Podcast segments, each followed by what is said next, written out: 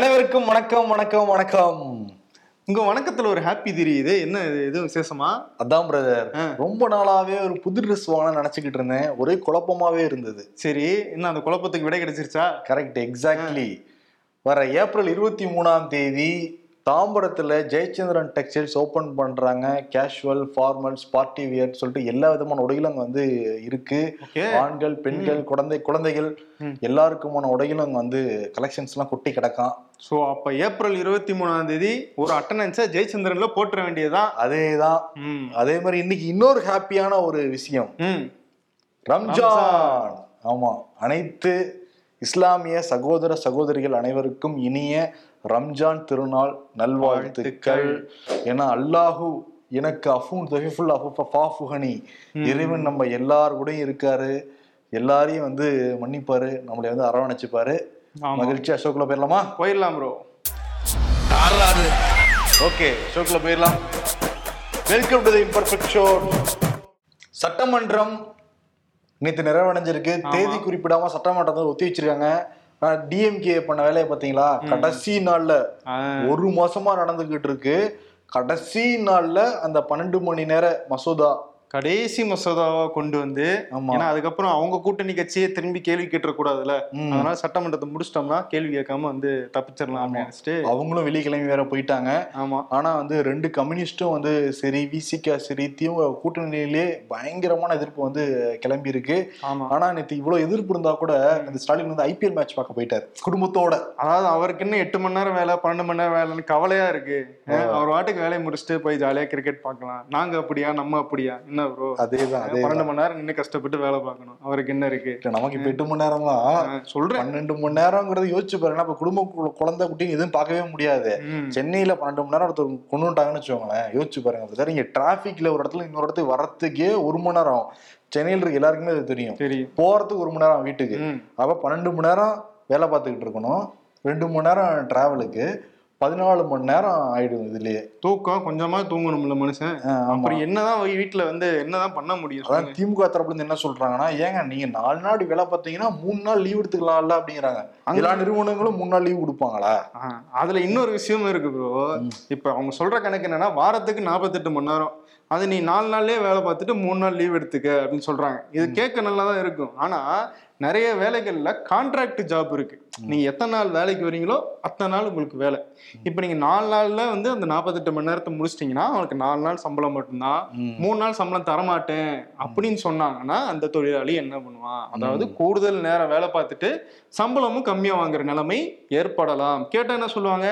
சட்டத்தின்படி நாங்க செய்யறோம் அப்படின்ற வாய்ப்பு இருக்கு. ம், அதே தானே? ஆமா. இன்னொன்னு என்னன்னா பிரதர் பன்னெண்டு மணி நேரம்னா இப்ப டி நகர்ல பல கடைகள் எடுத்துக்கோங்க பல இடங்கள் எடுத்துக்கோங்க உட்கார கூட அவங்களால முடியாது. நின்றுட்டு தான் அந்த வேலையை செய்யணும். கேரளாவோட நீ உட்காரலாம் சேரலாம் அப்படின்னு கட்டாயமாக்கப்பட்டிருக்கு. தமிழ்நாட்டுல கூட கட்டாயமாக்கப்படல. படல. படல. நின்னுகிட்டே பன்னெண்டு மணி நேரம் ஒருத்தன் டெய்லி நின்னுகிட்டே பன்னெண்டு மணி நேரம் எப்படி வந்து நிக்க ஏற்கனவே இருக்கிற மனிதாபிமானம் உள்ளவங்க யாரும் அப்படி செய்ய மாட்டாங்கல்ல. ரொம்ப ஒரு மனிதத்தன்மற்ற ஒரு மசோதா தான் இதை நம்ம சொல்லணும். அந்த பழைய விதிகளே இன்னும் சரியா இங்க வந்து கடைபிடிக்கல. அதுக்குள்ள புதுசு கொண்டு வந்துட்டாங்க. இன்னொரு பாயிண்ட் யோசிச்சு பாருங்க bro. இப்ப ஆல்ரெடி நம்ம சொல்லிட்டு இருக்காங்க தமிழ்நாட்டுல இருக்கிற தொழிலாளர்கள்லாம் வந்து டாஸ்மாக்லயே இருக்காங்க அப்படின்னு ஒரு பிம்பத்தை வந்து ஏற்படுத்திட்டு இருக்காங்கல்ல.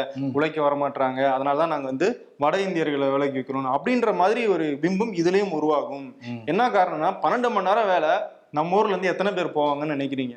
ஆனால் வட இந்தியர்கள் நிறைய பேர் வந்து பன்னெண்டு மணி நேரம் வேலை பார்க்க தயாரா இருக்காங்க. அண்மையில கூட ஒரு நிறுவனத்துக்கு வந்து ஒரு ட்ரெயின் ஃபுல் ட்ரெயின்ல இருந்து ஜார்க்கண்ட்ல இருந்து வந்து பெண்களை கூட்டு வந்து இங்க வேலைக்கு வந்து கொண்டு வந்தாங்க. அவங்க பெருமையா சொல்லிட்டது என்னன்னா பழங்குடி பெண்கள் வந்து இங்க வந்து நம்ம வேலை கொடுத்துருக்கோம்னு பெருமையா சொன்னாங்க. ஆனா அவங்களுக்கு எவ்வளவு தூரம் உழைப்பு வந்து கொடுக்கப்படுது எவ்வளவு தூரம் சுரண்டப்படுது அப்படின்ற விஷயம்லாம் இருக்குல்ல ம். அதெல்லாம் மறைச்சிடுறாங்க. அதேதான் வசதியா மறைச்சிடுறாங்க. இப்ப நம்ம நேர்குலத்தர் நைஜீரியால இருந்து சொன்னாரு பிரதர். இங்க கூட பன்னெண்டு மணி நேரம் தான். ஆனா எட்டு மணி நேரங்கிறது சாதாரணம். நாலு மணி நேரத்துக்கு எக்ஸ்ட்ரா வேற பே பண்ணுவாங்களாங்க. அப்படி பே பண்ணா ஓகேப்பா. ம். பேவும் பண்ணலைன்னா சுரண்டல் தானப்பா அது. நேரத்தை மட்டும் நீடிச்சிட்டாங்க ஆனா சேலரியில என்ன விதமான மாற்றத்தை பண்ணணும் அந்த கைட்லைன்ஸும் கொடுக்கல. கொடுக்கல. எதுவுமே கொடுக்கல. அவசர அவசரமா நிறைவேற்றப்பட்ட ஒரு மசோதா தான். இப்ப திமுக கவர்மெண்ட் இவ்வளவு எதிர்ப்பு பார்த்த உடனே முக்கியமா தொழிற்சங்கங்கள் பயங்கர எதிர்ப்பு காட்டின உடனே இப்ப கொஞ்சம் அலர்ட் ஆன மாதிரி தான் தெரியுது. ஏன்னா திங்கட்கிழமை மாலை ஒரு மூணு மணிக்கு மதியம் ஒரு மூணு மணிக்கு அமைச்சர்கள் கூட ஒரு மீட்டிங் இருக்கான் தொழிற்சங்கங்கள் கூட. ம். அஹ் தாமோ அன்பரசன் ஏவா வேலு உள்ளிட்ட அமைச்சர்கள்லாம் தொழிற்சங்க கூட சந்திச்சு பேச போறாங்க. இன்க்ளூடிங் திமுக தொழிற்சங்கமே இதுல எதிர்ப்பு தெரிவிக்கிறதுனா வாய்ப்பு ரொம்ப அதிகமா இருக்கு. சோ அதனால அவங்க தொழிற்சங்கங்களுடைய அந்த கருத்தை கேட்டுதான் ஆகணும். ம். இந்த ஆய்வெல்லாம் இவங்க நியாயப்படி மசோதா வந்து போடுறதுக்கு முன்னாடியே வந்து ஆய்வு பண்ணியிருக்கணும். ஆனா எல்லாத்தையும் பண்ணி முடிச்சுட்டு நாங்க இப்படிதான் பண்றோம். பண்றாங்க. அவங்க தான் இன்னொன்னு சொல்றாங்களே தொழிலாளர்களும் ஆசைப்பட்டாங்கன்ட்டு. எந்த தொழிலாளர்கள் ஆசைப்பட்டாங்க? எல்லாரும் தான் எங்க இருக்காங்க. இதெல்லாம் நியாயமா இருக்காங்க சோசியல் மீடியாவுல பிடிஆர் பழனிவேல் தியாகராஜன் தமிழ்நாட்டுடைய நிதியமைச்சர் பேசுனதாக அவருடைய குரல்ல ஒரு ஆடியோ வந்து வெளியாகிட்டு இருக்கு. பரபரப்பை ஏற்படுத்தி இருக்கு. திமுக கூட்டணியிலே திமுகக்குள்ளாரையும். ஆமா. அந்த ஆடியோல என்ன சொல்லப்படுதுன்னா உதயநிதி ஸ்டாலினும் சபரீசனும் சேர்ந்து கிட்டத்தட்ட முப்பதாயிரம் கோடி அளவுக்கு வந்து பணத்தை வந்து சுருட்டிட்டாங்க இப்ப அந்த பணத்தை எப்படி பாதுகாக்கிறது மாட்டாம எப்படி அதெல்லாம் வந்து சேஃப் பண்ணி வைக்கிறது அப்படிங்கிற இடத்துல ரொம்ப திணறிட்டு இருக்காங்க அப்படின்ற மாதிரி அதுல வந்து அந்த ஆடியோல பேசுறாங்க. ஆமா என்ன சொல்றாங்கன்னா பிடிஆர் பழனிவேல் வந்து ஒரு டெல்லி ஜேர்னலிஸ்ட பேசினாரு. அந்த ஆடியோ தான் இப்போ ரிலீஸ் ஆயிருக்கு அப்படின்னு வந்து சொல்லப்படுது. பட் பிடிஆர் பழனி பழனிவேல் தியாகராஜன் தரப்புல இருந்து இது வரைக்கும் அந்த ஆடியோ என்னோடது இல்லை அப்படிங்கிற மறுப்பும் வரவே கிடையாது. அதனால சந்தேகத்தை வலுப்படுத்தி இருக்கு பத்து கோடி பத்து கோடியா சேகரிச்சு பத்து கோடி ரூபாய் சேகரிச்சு முப்பதாயிரம் கோடி சேமிச்சிருக்கிறதா குற்றச்சாட்டு வச்சிருக்காங்க. மிகப்பெரிய குற்றச்சாட்டு தான். அண்ணாமலை கூட தமிழாக்கம்லாம் பண்ணி ஒரு ட்விட்டர் பேஜ்லாம் வெளியிட்டு இருந்தாரு இப்ப அண்ணாமலை தான் வந்து திரும்பி எடுத்திருக்காரு. பாத்தீங்கன்னா டிஎம்கே ஃபைல்ஸ் விட்டேன். அடுத்து இந்த மாதிரி ஒரு ஆடியோ வந்திருக்கு அப்படின்னு சொல்லிட்டு அவரும் வந்து ஒரு பக்கம் வந்து இதுக்கு ப்ரெஷர் கொடுத்துக்கிட்டு இருக்காரு. கொடுத்துக்கிட்டு இருக்காரு. இப்ப என்ன தகவல் வெளியாகுதுன்னா. அவருடைய துறையவே மாத்திருவாங்க அப்படிங்கிற மாதிரி தகவல்லாம் வெளியாகிட்டு இருக்கு. பிடிஆருடைய துறையே சீமான் இதை பத்தி வந்து சொல்லியிருந்தாரு. அங்க திமுக இருந்த ஒரே உருப்படியானவர் வந்து அமே நிதியமைச்சர் பிடிஆர் தான். அவரையும் சீக்கிரமா வந்து அந்த இடத்துல இருந்து தூக்கிடுவாங்க போல இருக்கு அப்படின்னு பேசியிருந்தாரு. ஒருவேளை உண்மையாவே பிடிஆரை தூக்குனாங்க இல்ல மாத்துனாங்க அப்படின்னா அந்த ஆடியோ வந்து உண்மைக்கு நெ- நெருங்கின ஒரு விஷயமா தான் இருக்கு அப்படின்றத நம்ம வந்து புரிஞ்சுக்கலாம். அதேதான். முன்னாள் முதலமைச்சர் ஓ பன்னீர்செல்வம் ஆமா. சில படங்கள்லாம் கிளைமேக்ஸ் எல்லாம் முடிஞ்சிரும். எல்லாம் தேட்டர்ல இருந்து எழுந்திரிக்க ஆரம்பிச்சிருவாங்க. அதுக்கப்புறம் திருப்பி இன்னொன்னு போடுவாங்கல்ல? ஆமா. என்னப்பா ஏதோ திருப்பி ஓடுது அவங்க உட்காருவாங்கல்ல? அந்த மாதிரி. இல்லப்பா அதான் முடிஞ்சு வச்சே பார்ட் த்ரீக்கு லீடு கொடுக்குறாராம் அவரு. அப்படின்ற மாதிரி முடிச்சதுக்கு அப்புறமா பேசிட்டு இருக்காரு. ஆமா மீண்டும் தர்ம யுத்தம் நடத்தி டூ பாயிண்ட் ஓ பண்ணிக்கிட்டு இருக்காருல திருச்சியில ஜி கார்னர்ல திங்கட்கிழமை மாலை அந்த கூட்டத்தை நடத்த ஏற்பாடு பண்ணிருக்காங்க. முப்பெரும் விழா. அதிமுக முப்பெரும் விழா. ஆனா கேள்வி கேட்பாங்களே அதிமுக விழா நீங்க ஏன் நடத்துறீங்க? இன்னைக்கே பஞ்சாயத்து ஸ்டார்ட் ஆயிடுச்சு பிரதர் அதுக்கு முன்னாடி இந்த விழா நடக்குமா நடக்காதா? கடைசி நேரத்துல கேன்சல் பண்ணிடுவாங்களா. இந்த ஈரோடு கிழக்குல வேட்பாளர் வச்சு கடைசி நேரத்துல வாபஸ் வாங்கினாங்களா? அந்த மாதிரி நடக்குமா? இந்த பொதுக்கூட்டம் எல்லாம் விசாரிச்சாங்க. சரி. பட் என்ன நடந்திருக்குன்னா ஓபிஎஸ் உடைய ஆதரவாளர் கூப்பா கிருஷ்ணன் இருக்காருல்ல.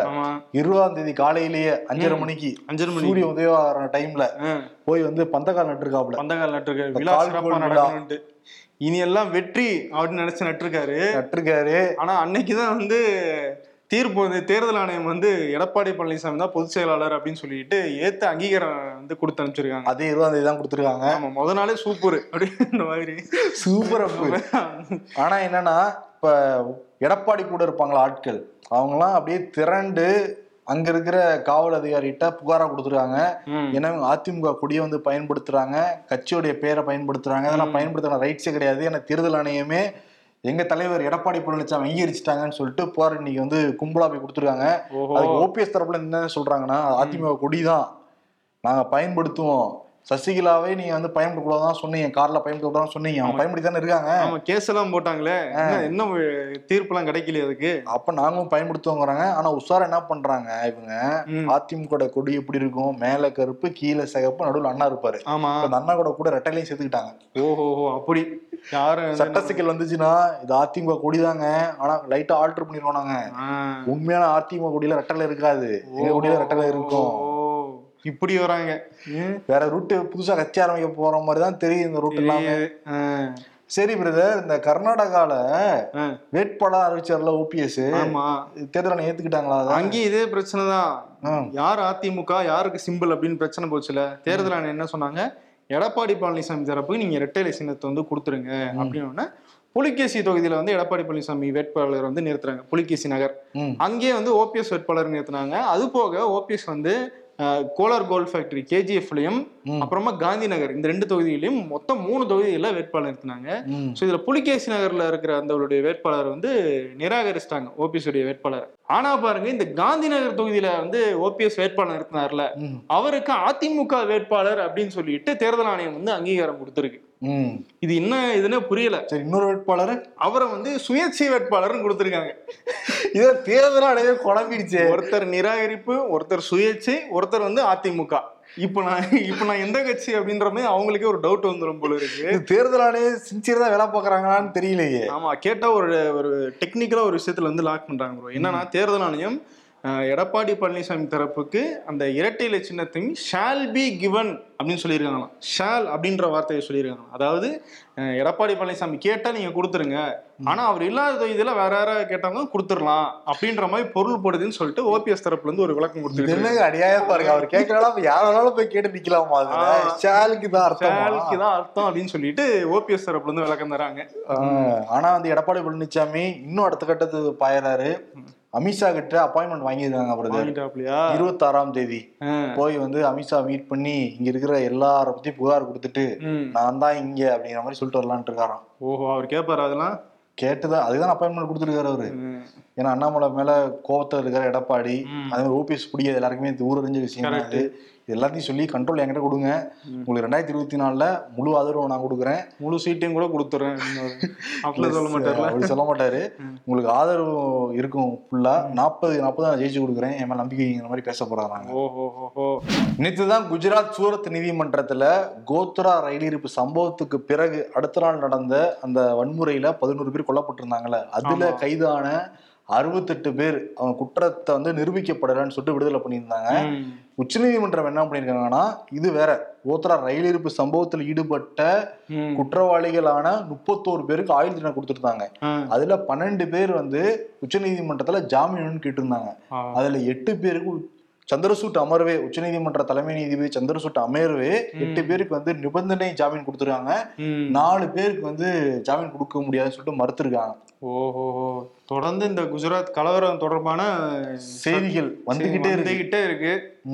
எல்லாம் கொஞ்சம் டிசப்பாயின்மெண்டாவும் இருக்கு. ஆமா. இதே உச்சநீதிமன்றம் தான் எப்படி விடுதலை பண்ணீங்க அந்த பில்கிஸ் பானுலான்னு கேள்வி எழுப்பியிருந்தாங்க. பில்கிஸ் பானுடைய அந்த குற்றவாளிகள் எப்படி விடுதலை பண்ணீங்க?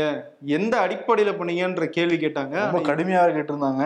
இன்னைக்கு வந்து இவங்களே ஜாமீன் கொடுத்துருக்காங்க. ஜாமீன் கொடுத்துருக்காங்க.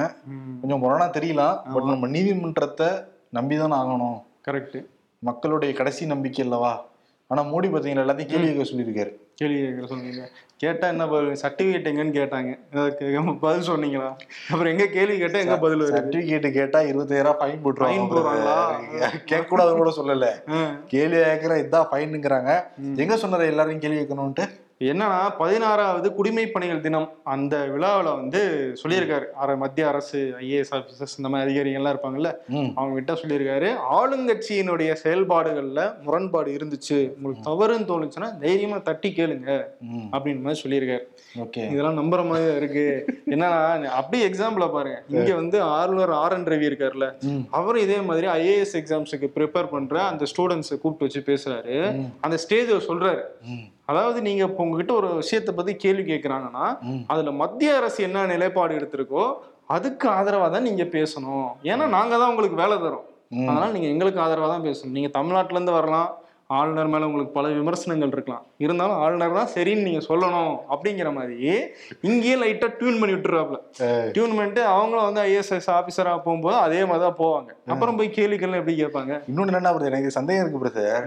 கேள்வி சொல்றாருல யாரா கேள்வி கேட்டாங்கன்னா எப்படி பிடிச்சோம் பாத்தியா? தூக்கு தூக்கு தூக்கு தூக்கு சிபிஐ சம்மன் அமலாக்கத்துறை அப்படி இப்படின்னு அனுப்பிடுறது. பாருங்க சத்யபால் மாலிக் வந்து. மோடி அரசை நோக்கி கேள்வி எழுப்பியிருந்தார்.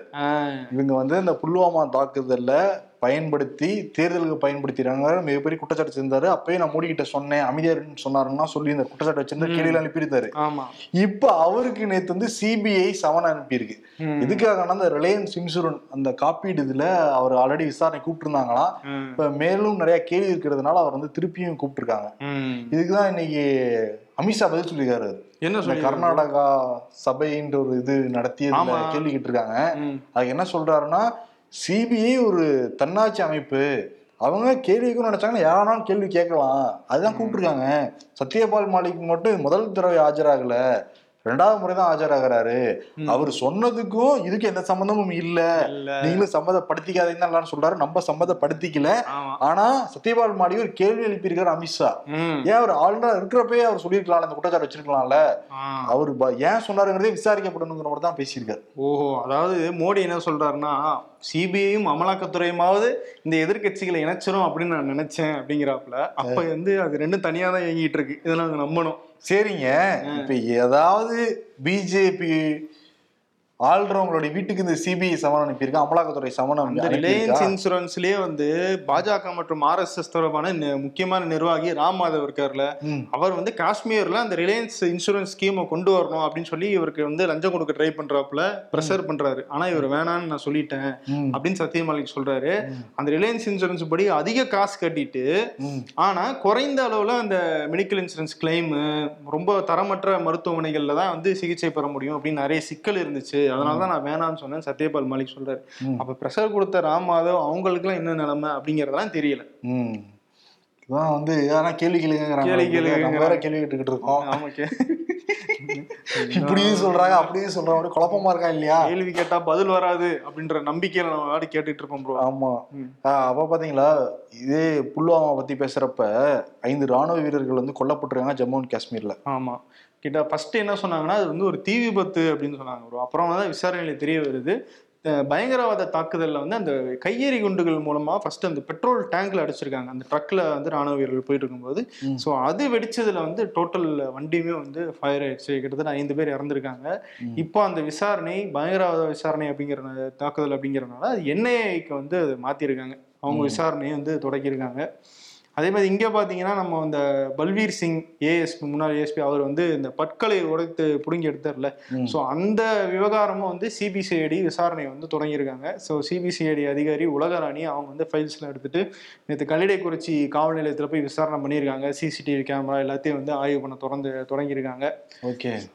சிபிசிடி விசாரணை இறங்கினாலே அவ்வளவுதான். அந்த கேஸ் வந்து கிணத்துல போட்ட ஒரு கல்லு தான் ஆமாம் வேங்கையெல்லாம் அப்படிதான் நிற்கிது அவ்வளவுதான். அது வந்து இன்னும் ஆறு மாசம் ஏழு மாசம் கழிச்சு திருப்பி வந்து அறிக்கை கொடுத்துட்டாங்கன்னு வரும் அவ்வளவுதான் மறந்துட வேண்டியதான் அந்த கேஸ் அப்ப. அப்படிதான் இருக்குது. அது இதுவும் திமுக கூட்டணியில் இருக்கிறவங்களே சொல்றாங்க ரொம்ப கடுமையான தண்டனை தண்டனை கொடுக்கணும்னு கொடுக்கணும்ட்டு இவங்க நல்லா நேக்கா விட்டுறாங்க போனா திமுக. அப்படிதான் போயிட்டு இருக்குது பாருங்க.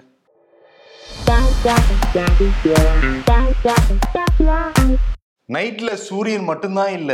ஆனா சூடு அப்படியே தான் இருக்கு. ஆமா இன்னைக்கு சென்னையில லைட்டா மழை பெஞ்சது. எல்லாரும் சந்தோஷமாயிட்டாங்க. ஆஹா சூப்பர் ஆனா சூட்டை கிளப்பி விட்டுருச்சு போயிருச்சு ஆனால் அப்படியே வீட்டுக்குள்ளலாம் ஏறுது. பன்னெண்டு மணி நேரம் வேலை சட்டம் நிறைவேற்றம்.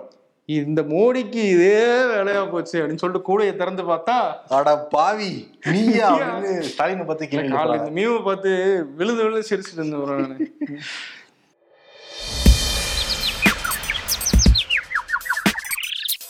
லூட்டிக் பணம் கொடுக்க நண்பன் இல்லையே அப்படின்னு சொல்லிட்டு அண்ணாமலையை போட்டிருக்காரு. அண்ணாச்சி நெல்லை அண்ணாச்சி. அண்ணாமலைக்கு அந்த நிலைமையா?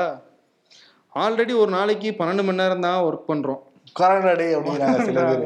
இல்ல அரசாங்க மருத்துவர்களே பல பேர் பதினாலு மணி நேரம் டியூட்டி பார்த்துட்டு இருக்காங்களாம். அதான் எங்களுக்கு பன்னெண்டு மணி நேரம் ஆக்கினா போதும் சாமின்னு கேட்டுட்டு இருக்காங்க அந்த மாதிரி அப்படி வராங்க. இதோ வந்துட்டேன் பொங்கல்னோடனே பிரியாணி ஞாபகம் வருது. பிரியாணி சாப்பிட்டீங்களா?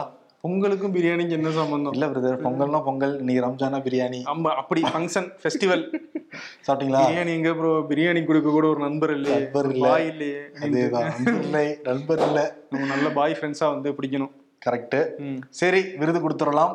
மோடிக்கு வந்து விருது கொடுத்துடலாம். நாட்டாம எல்லாம் கேள்வி எல்லாம் கேளுங்க அப்படின்லாம் சொல்லிருக்காருல்ல நாட்டாமையாவே கேள்வி எல்லாம் கேளுங்க. பதில் தான் வராது இதெல்லாம் ஃபைன் வரும். கேள்வி கேட்டோம்னா செல்லாது செல்லாது செல்லாது அப்படின்றாரு. ஆ, ஆமா. ஆனா நாட்டாமை விருது கொடுத்துடலாம் அவருக்கு. கொடுத்துருவோம்.